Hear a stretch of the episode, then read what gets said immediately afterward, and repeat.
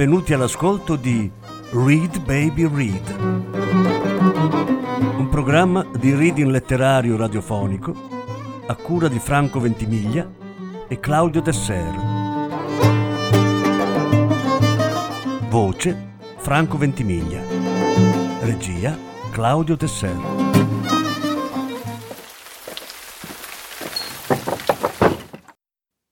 Francesca Ognibene le confessioni di un orco. Voci Francesca Ognibene, Francesco Ventimiglia. Lettura in nove parti. Settima parte. Ecco qua la macchina. Salgo sopra e vado verso non so dove. A pensarci bene, avrei potuto chiederle di scappare con me. Che vita è la sua? Moglie di uno che neanche capisce che la moglie batte. Se non glielo chiedo, me ne pentirò a vita, penso, mentre mi allontano. Così mi fermo e torno indietro. Accidenti a me! Potevo pensarci un po' prima. Adesso devo fare una manovra U per tornare indietro senza allungare di un'ora. Potrebbe piacerle vivere con me, magari proprio a Pisa. E sicuramente io non la lascerei mai sola, come il marito. Arrivo davanti alla casa come un fulmine e suono alla porta. Il tizio è seduto sopra il divano dove stavo io qualche minuto prima e lei ha una sottoveste diversa da prima. Quando mi viene ad aprire ha gli occhi che strabuzzano. Come mai sei tornato? mi chiede. Non vedi che ho un cliente? E indica l'uomo. Vieni da me. La bacio e la stringo. Vieni con me, insisto ma lei si ritrae. L'uomo sul divano si avvicina a noi. Beh, io andrei, accenna timidamente. No, no, no, dice lei. Il signore stava andando via. Mi butta fuori di casa in malo modo, mentre io cerco di spiegare bloccando con un piede la porta. Ma lei, con tutta la sua forza, cerca di chiudere. Poi si ferma e mi chiede: Vengo con te se mi dici come mi chiamo. Come mi chiamo? È una domanda semplice, no? E come mi chiamo? Proprio non mi ricordavo come cacchio si chiamava. E così mi arrendo e vado via sconsolato, mentre lei apre le gambe con l'ennesimo uomo del divano. Forse l'ex pizzaiolo beccato a Berlino ha ragione. Sono veramente una persona superficiale. L'idea di andare a Pisa comunque mi piace e allora decido di farci un giro intanto. Ci sarà un albergo con una stanza libera. Sono pronto per la mia nuova vita. Aziende di Pisa non ne ho mai visitate, quindi non c'è pericolo che qui mi riconosca qualcuno. Voglio fare le cose per bene e non vedere più nessuno. Tanto non avrò mai amici. Non li ho avuti in 40 anni. Dovrei cominciare adesso. Ma io sto bene da solo. Se la gente non mi offende, accusandomi di avergli rovinato la vita per licenziamenti personali, della moglie, del cugino, eccetera. Mi basta evitare questo. Devo trovare il modo di non uscire più. Mi farò portare da mangiare e farò la spesa online. Terrò le serrande abbassate, così nessuno potrà vedermi. Adesso devo trovare un albergo per stanotte e da domani comincerò una nuova fase, cercando una bella casa isolata. Potrei chiedere ai monaci se trovano un acquirente per il casolare vicino al monastero. Le scrivo subito, dopo essermi sistemato in un albergo. Il telefono al monastero non ce l'hanno. Meno male che ho dei soldi da parte, altrimenti dovrei davvero darmi da fare per vendere il casolare o la casa a Genova. C'è un albergo che sembra perfetto per me, proprio vicino a Piazza dei Miracoli. Entro e chiedo una stanza. I proprietari, gentilissimi, mi accompagnano in una stanza che sembra davvero confortevole. Rimango a mangiare in camera, così mi comincio ad abituare alla mia nuova vita da solitario. Stasera prendo uova strapazzate e spinaci. Se poi può portare anche della frutta e del pane, dico al cameriere. Benissimo, signore. Desidera anche qualcosa da bere? Sì, un bicchiere di vino rosso e dell'acqua minerale. Accendo la luce della specchiera del bagno e mi guardo bene la faccia ossuta che nessuno vedrà più fra qualche giorno. Non potrò più licenziare nessuno e nessuno potrà più odiarmi. Questo è lo stupido patto. Ho gli occhi stanchi, sono rossi e lucidi. Mi lavo il viso, mi siedo su una poltroncina e aspetto la cena. Finalmente arriva e c'è anche il dolce offerto dalla casa. Proprio gentili questi pisani. Mangio soddisfatto e mi metto a guardare un po' la tv per rilassarmi e magari riuscire a dormire. Domani sarà una giornata decisiva. Non voglio metterci molto a trovare una casa.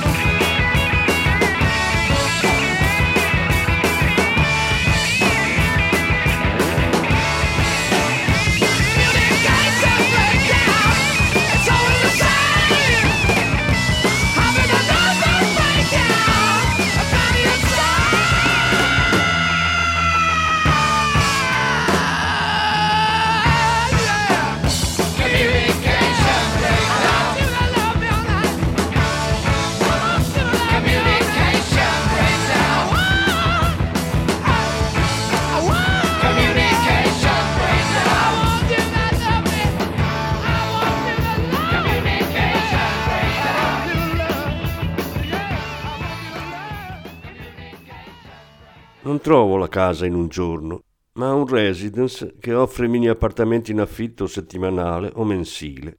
Costano poco e prendo subito il primo che il proprietario del residence mi mostra, già ammobiliato e soprattutto subito disponibile. Torno in albergo, saldo il conto e inizio la mia nuova vita. Faccio la spesa online. Ho trovato un supermercato che mi porta la spesa a casa e dovrebbe arrivare a minuti. Vado a farmi una doccia. Magari prima che suonino il citofono riesco a prepararmi. Quando sono sotto il getto dell'acqua sento il rumore di un vetro che si rompe. Continuo a fare la doccia. Tanto ormai c'è stato il danno, non si può tornare indietro. Finita la doccia, esco dal bagno con l'accappatoio mentre suonano alla porta. È il tizio della spesa. Fermo la ricevuta e lui mi aiuta a portare le provviste a casa. Saluta e se ne va. Quando entro in cucina con le buste c'è anche un vetro rotto. Che cazzo! C'è una pietra per terra, tra i cocci, con un biglietto legato, che dice quanta gente hai licenziato. Hanno rotto un vetro della finestra. Che tristezza.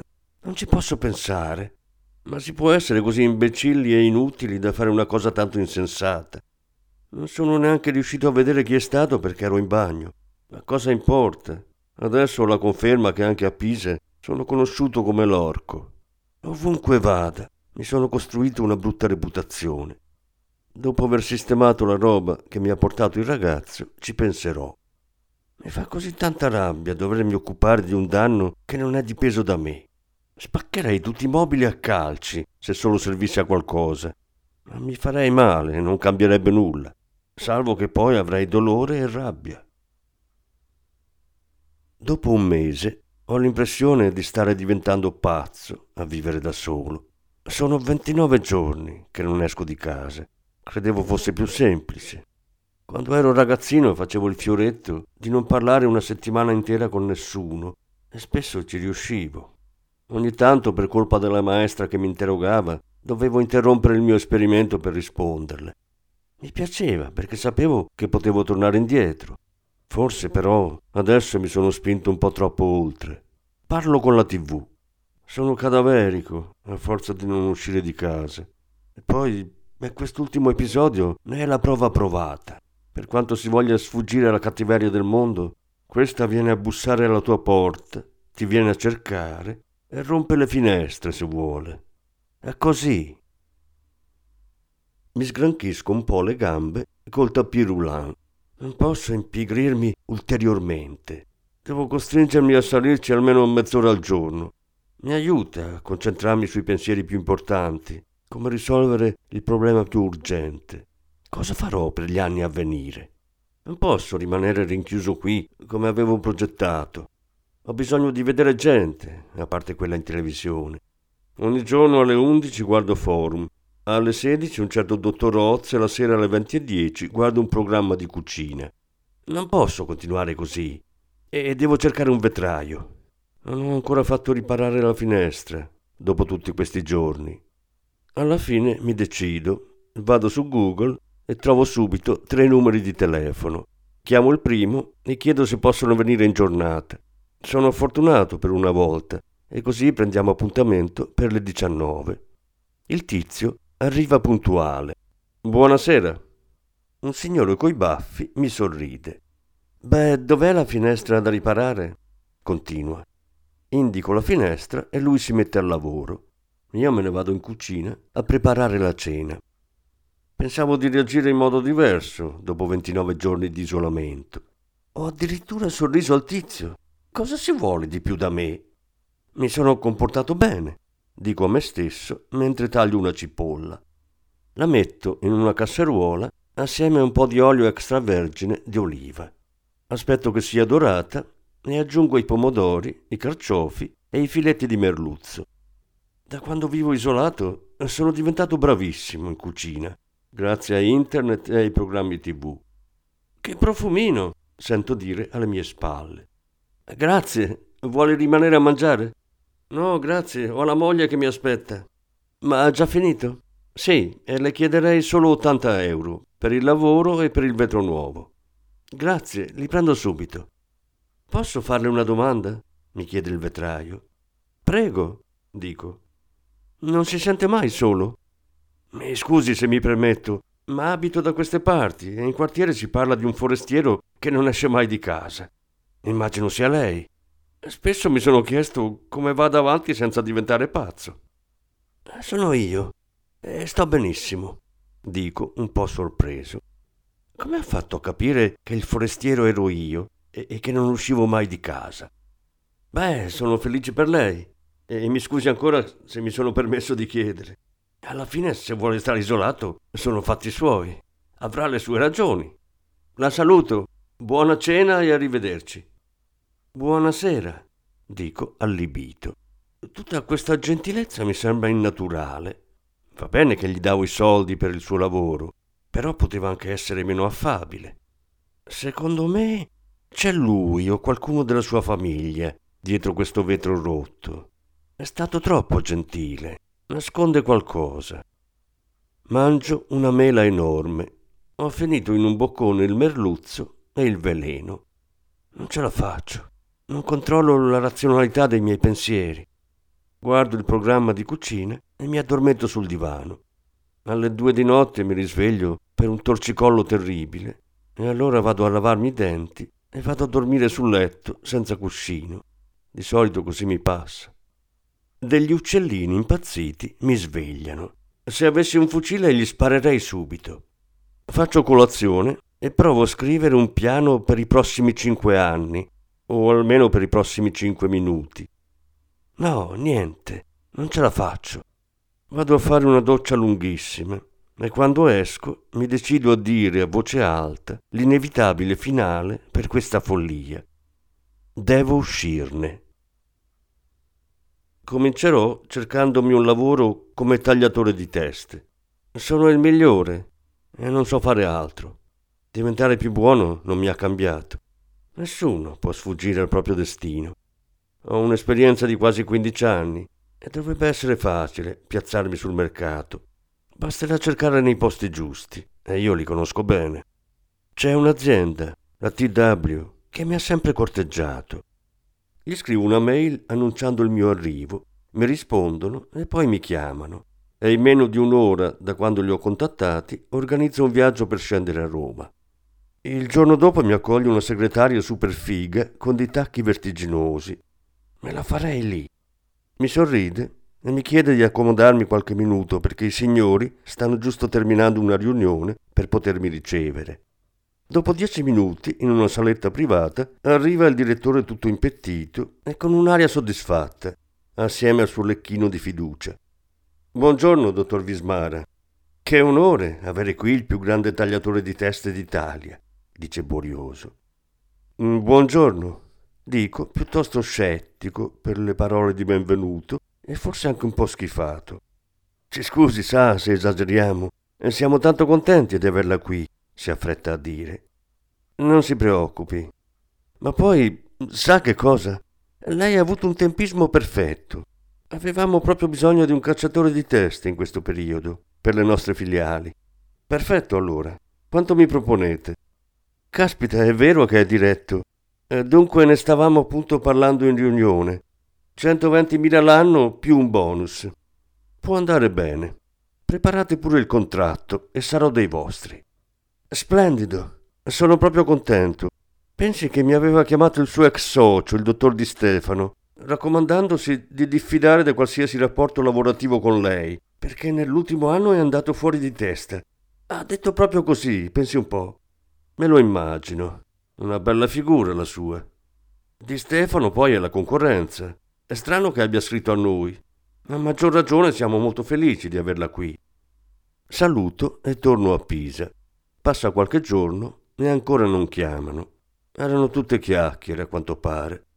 Non capisco. Che bisogno c'era di leccarmi il culo così? Potevano almeno evitare tutte quelle scene pietose.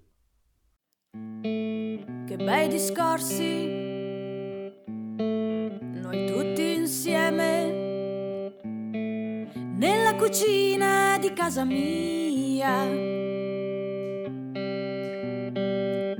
A guardare la fame che uccide lontana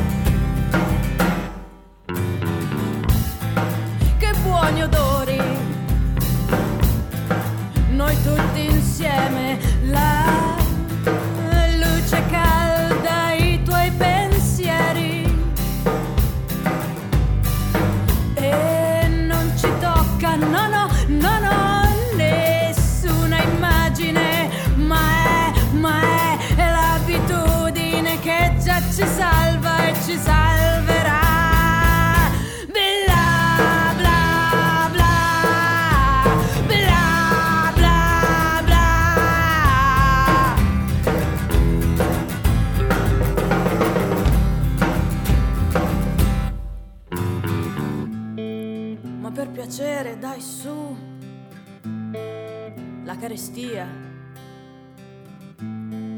Ma di cosa parli? Io sto in casa mia. Che vuoi che sia? Qui legge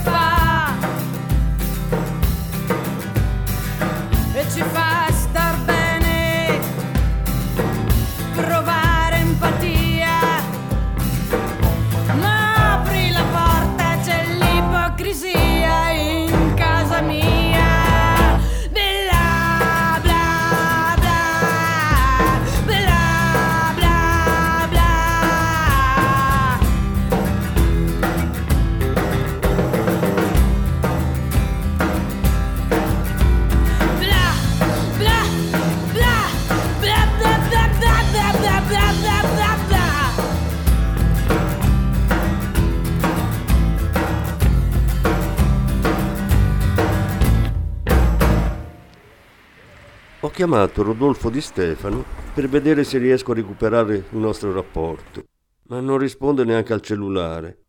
Possibile che si sia abbassato a chiamare le aziende concorrenti per farmi terra bruciata intorno? Non è da lui.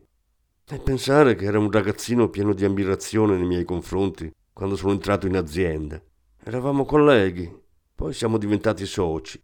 Gli ho offerto la mia amicizia quando era diventato alcolizzato, ma diceva che ero l'ultima persona che avrebbe voluto come amico, che gli amici se li sceglieva lui da quella volta ho capito che era passata tutta l'iniziale ammirazione, ma comunque continuavo a volergli bene e sapevo che lui sotto sotto apprezzava il mio affetto. Pensavo che prima o poi i nostri rapporti si sarebbero ricuciti, e invece nulla. Sarà stato l'alcol a fargli perdere la ragione. Ha avuto una reazione davvero troppo esagerata nei miei confronti per qualcosa che rientrava nelle funzioni standard del mio lavoro. Mentre penso a tutto questo, sono un po' in ansia. Prima è partito il rumore solito del frigo e sono saltato dalla sedia. Devo ricominciare a riadattarmi al sole, alla luce, alla gente. Così apro le finestre, bevo un caffè e mi mangio una brioche. Sono diventato proprio un casalingo. In fondo è bello anche questo. Aprire le finestre di primo mattino circondarsi dell'odore della colazione e poi respirare. Mi è venuta voglia di fare una bella passeggiata per le colline pisane. Aspetto i bambini che passano sempre di qui in bici per salutarli e presentarmi. Ormai dovrei saperci fare con i bambini. Loro non mi conoscono perché io li osservo dalla finestra senza che possano vedermi. Ogni volta rallentano curiosi e sghignazzano senza motivo, come fanno i bambini alla loro età. Stavolta quando mi avvicino mi guardano e scappano terrorizzati. Non capisco. Anzi sì, devo avere un aspetto tremendo. Quasi quasi mi vado a fare la barba prima della passeggiata. Anzi, meglio, vado a cercare un barbiere, così vedo anche qualcuno. Ci sarà qualche cliente simpatico. Arrivo davanti a un negozio che sembra fare al caso mio. Entro e mi accomodo su un divanetto accanto a un signore Arriva una bimba scatenatissima di 4 o 5 anni. Corre per la stanza come la inseguissero. Ma suo padre deve essere allo shampoo o al taglio. Non capisco chi sia dei tre tizi che sono sulle poltroncine. Quasi si vergognasse, non sta dicendo una parola, chiunque egli sia. Ecco, adesso viene verso di me e si attacca al polpaccio. Cerco di staccarla, ma lei si attacca ancora di più e così mi alzo in piedi e la stacco da me in malo modo.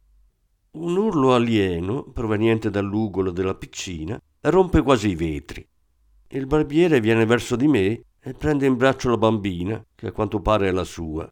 Mi invita gentilmente a uscire. Questa volta i pisani non sono stati proprio gentili.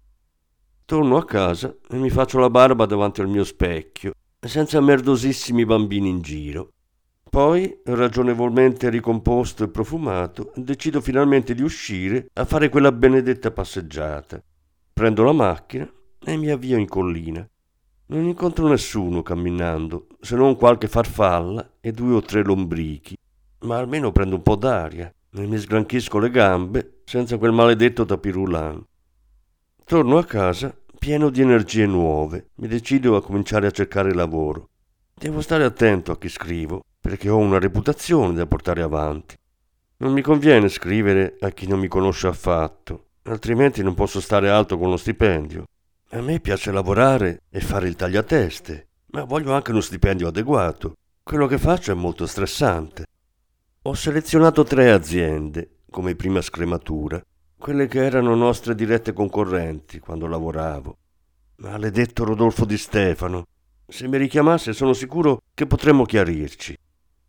Scrivo alle aziende senza cercare di implorare, rimanendo sicuro di me, professionale e consapevole di quanto valgo, soprattutto con chi aveva semplicemente sentito parlare di me.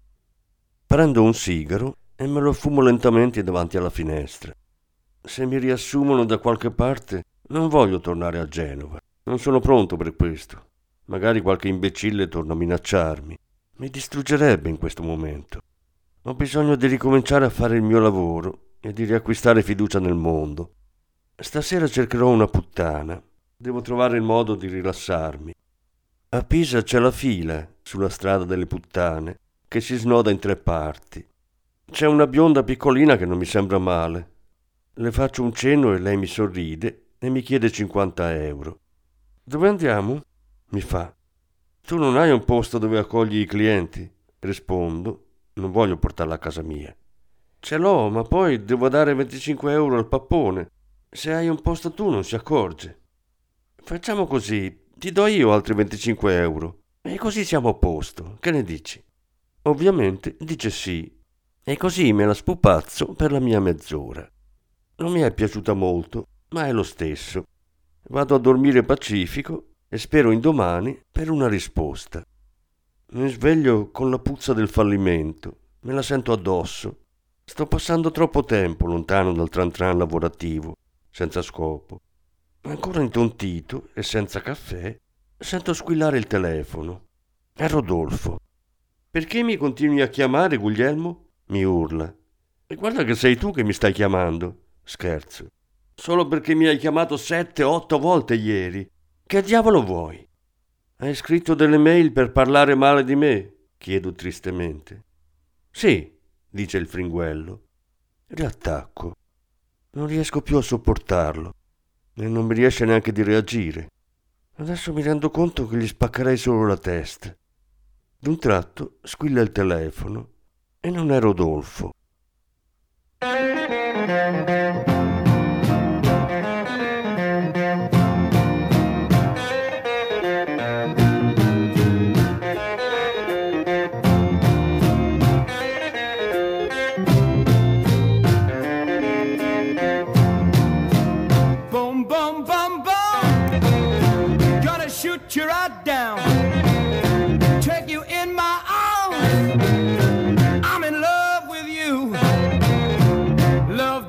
is true. Boom, boom, boom, boom. I like the way you walk. I like the way you talk.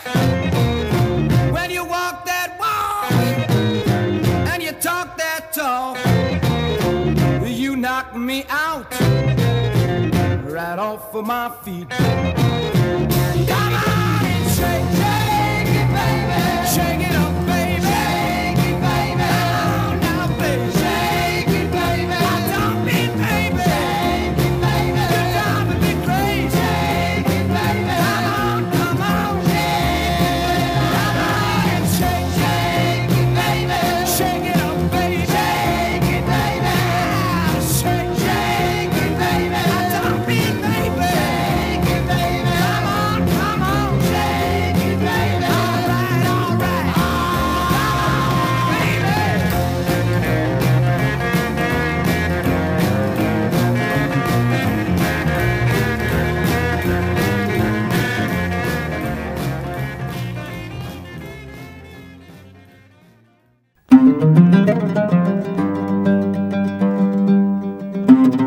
Avete ascoltato Read Baby Read, un programma di reading letterario radiofonico a cura di Franco Ventimiglia e Claudio Tesser.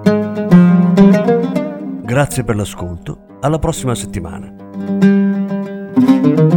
L'ottava parte della lettura sarà trasmessa la prossima settimana.